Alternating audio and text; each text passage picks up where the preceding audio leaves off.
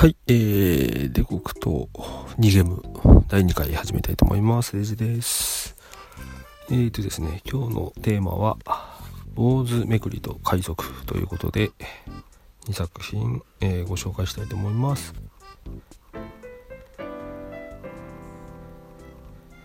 まあ、もともと坊主めくりっていうのは、えー、と百人一首の読み札、読み札には、えーと、歌を書いた人ですね。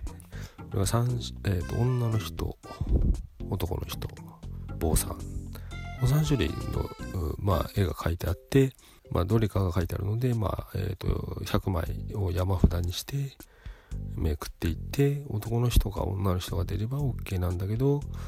えー、でやめるって言ったらもらえるんだけどやめずにどんどんめくっていって坊さんが出ちゃうと今までめくった分は全部台無しになる。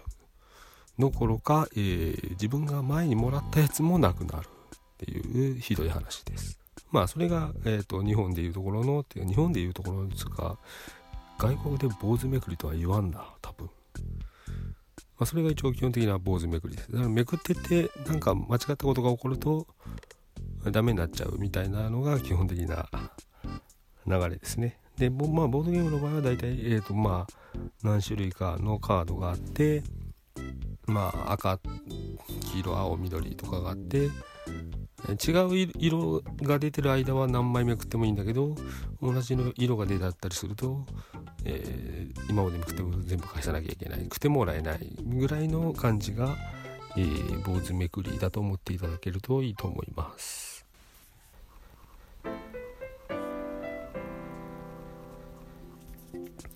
はい。で、えー、今回紹介したいのが、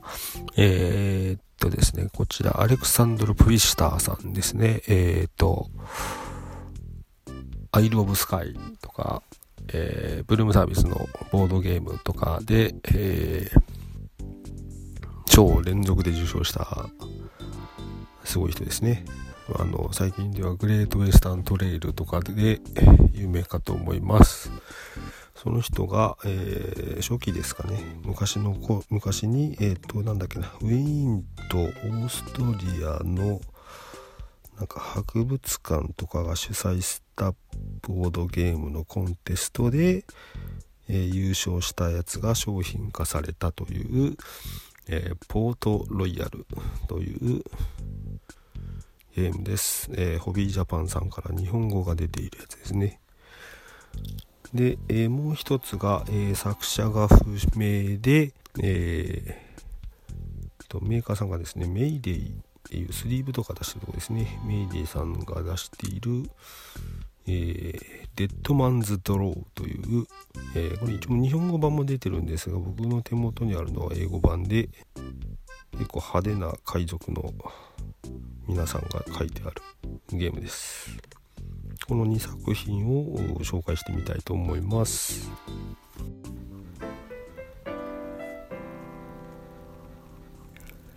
えーと、まずポートロイヤルですね。ポートロイヤルは、えーとですね、カードが120枚ぐらい入ってるのかな？まあカードだけなんですけども、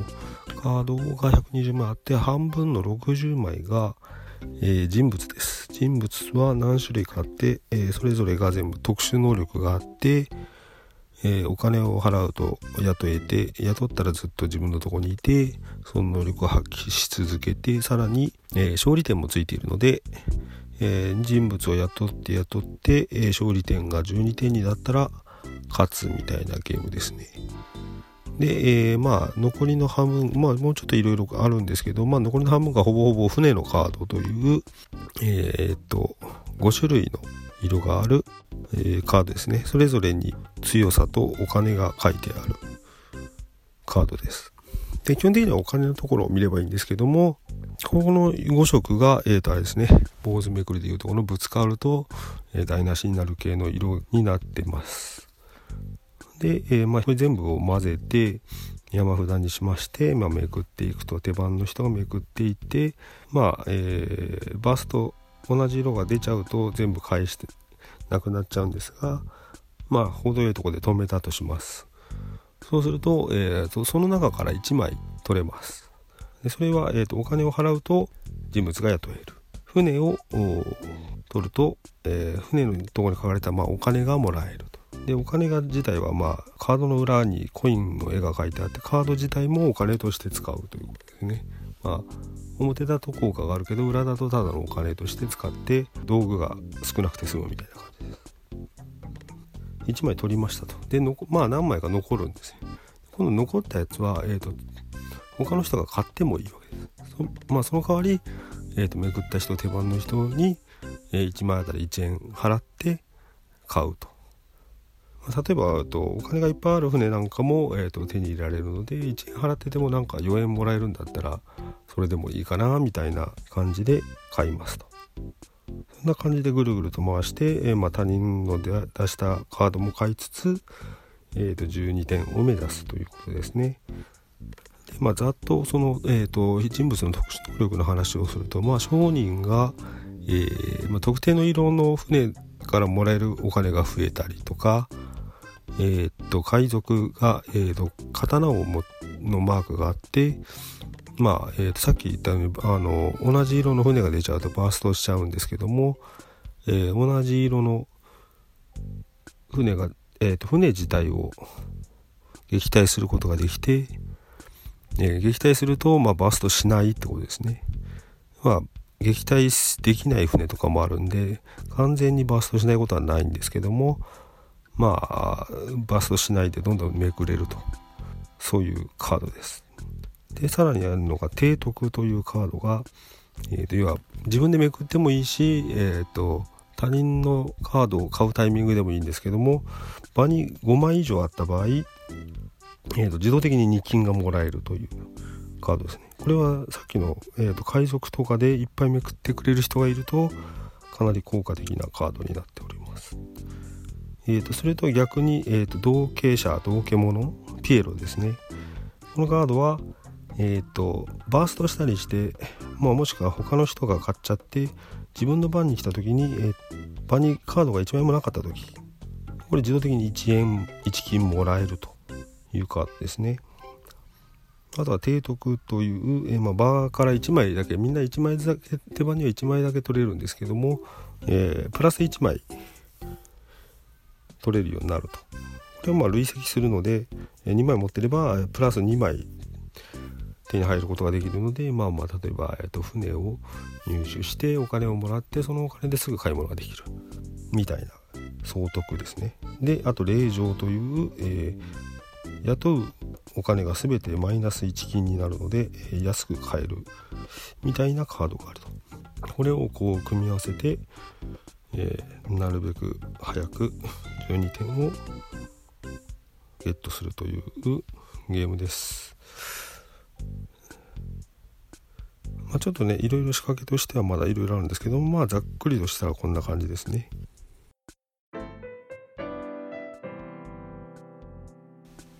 はい、えー、続きまして、デッドマンズ・ドローというゲームです。えー、これはですね、えー、10種類のカードがあって、えー、それぞれ何枚かな、まあ、6枚ずつですね、2から7のカードがありますと。で、えー、全部山にして、まあ、1枚ずつ出していって、同じマークが出たら、まあ、もらえない、途中でやめたら、えーと、自分のとこに来て点数になると、まあ、その数字のまま、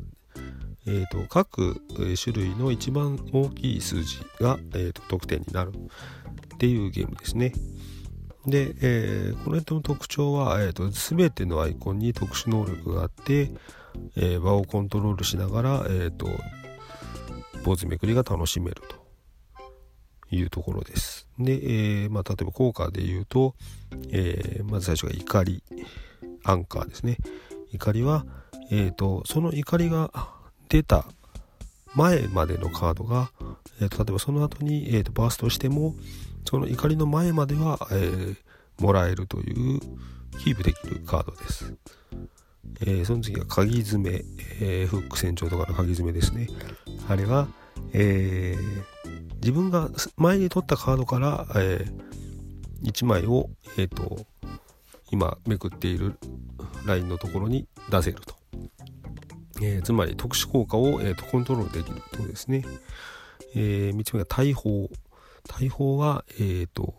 他の人が取ったカードを1枚捨てれると。えー、次が、えーと、鍵ですね。鍵は、えーと、宝箱っていうのがまた別にあってその2つの組み合わせで使うんですけど、えー、鍵と宝箱をを同時に取ったら、えー、同時に取った時例えばまあ、えーと、と他に2種類ぐらいあって4種類いっぺんに取ったとすると,、えー、とさっきのみたいにバーストして捨てられてたやつの中からさらに追加で同じ枚数4枚をもらえるので倍になるっていうカードです。あとはですね、占い。占いは、えーと、占いが出たらもう次の山札の一番上を1個見れると。もう見れるだけで、見るだけで、まあ、とっても取らなくてもいいので、まあ、次のやつがコントロールできるんですよね。えー、次が剣。剣は他人の取っているカードを、えー、取って、えー、今自分が出しているラインに出すことができると。これは鍵爪の他人パターンみたいな感じですね。ただまあ、えーと、一応条件としては自分が持っているやつは使えないっていう縛りがあるのでまあ多少不自由なことになっておりますと。えー、で人魚人魚は、えーと、単純に、えー、他のカードが2から7の最大7点なんですけど、えー、人魚は4から9で最大9点なんで、えちょっと点が高いっていうことです。で、えクラーケン、うん、クラーケンは、えーと、この後に絶対に2枚めくらなきゃいけないっていうことなのでまあまあバーストの危険性が高いってことですね。で、えー、最後が、えー、地図。地図は、えっ、ー、と、捨て札のところから、えー、3枚引いてみて、えー、そのうち好きな1枚を、えー、今出して今並べているラインのところに出すとこの辺は全部絶対に出さなきゃいけないのでさっきの鍵爪とか剣とか、えー、地図とかは必ず出さなきゃいけないので、えー、例えばどれ出しても何をやってもバーストになっちゃうよっていうことがあっても出さなきゃいけないのでそれはちょっと良い場合もあるし悪い場合もあるしということです。まあ、単純にどんどんめくっていって効果をどんどん処理していって、まあ、山札がなくなったら終わりっていう単純でインストも楽なんで、まあ、特にサマリーとか作ってね、えー、やおけばもうカードの説明はしなくて済む。もうサマリー見ながらやりましょうっていう感じですぐに遊べるので割と小回りが利くゲームかと思います。さらに拡張ルールとしては人物カードがあってそれぞれの海賊の特徴があって、えー、それぞれにそのさっき言った、えー、10種類のカードを、そいつが得意とするやつだけを拡張することができたりする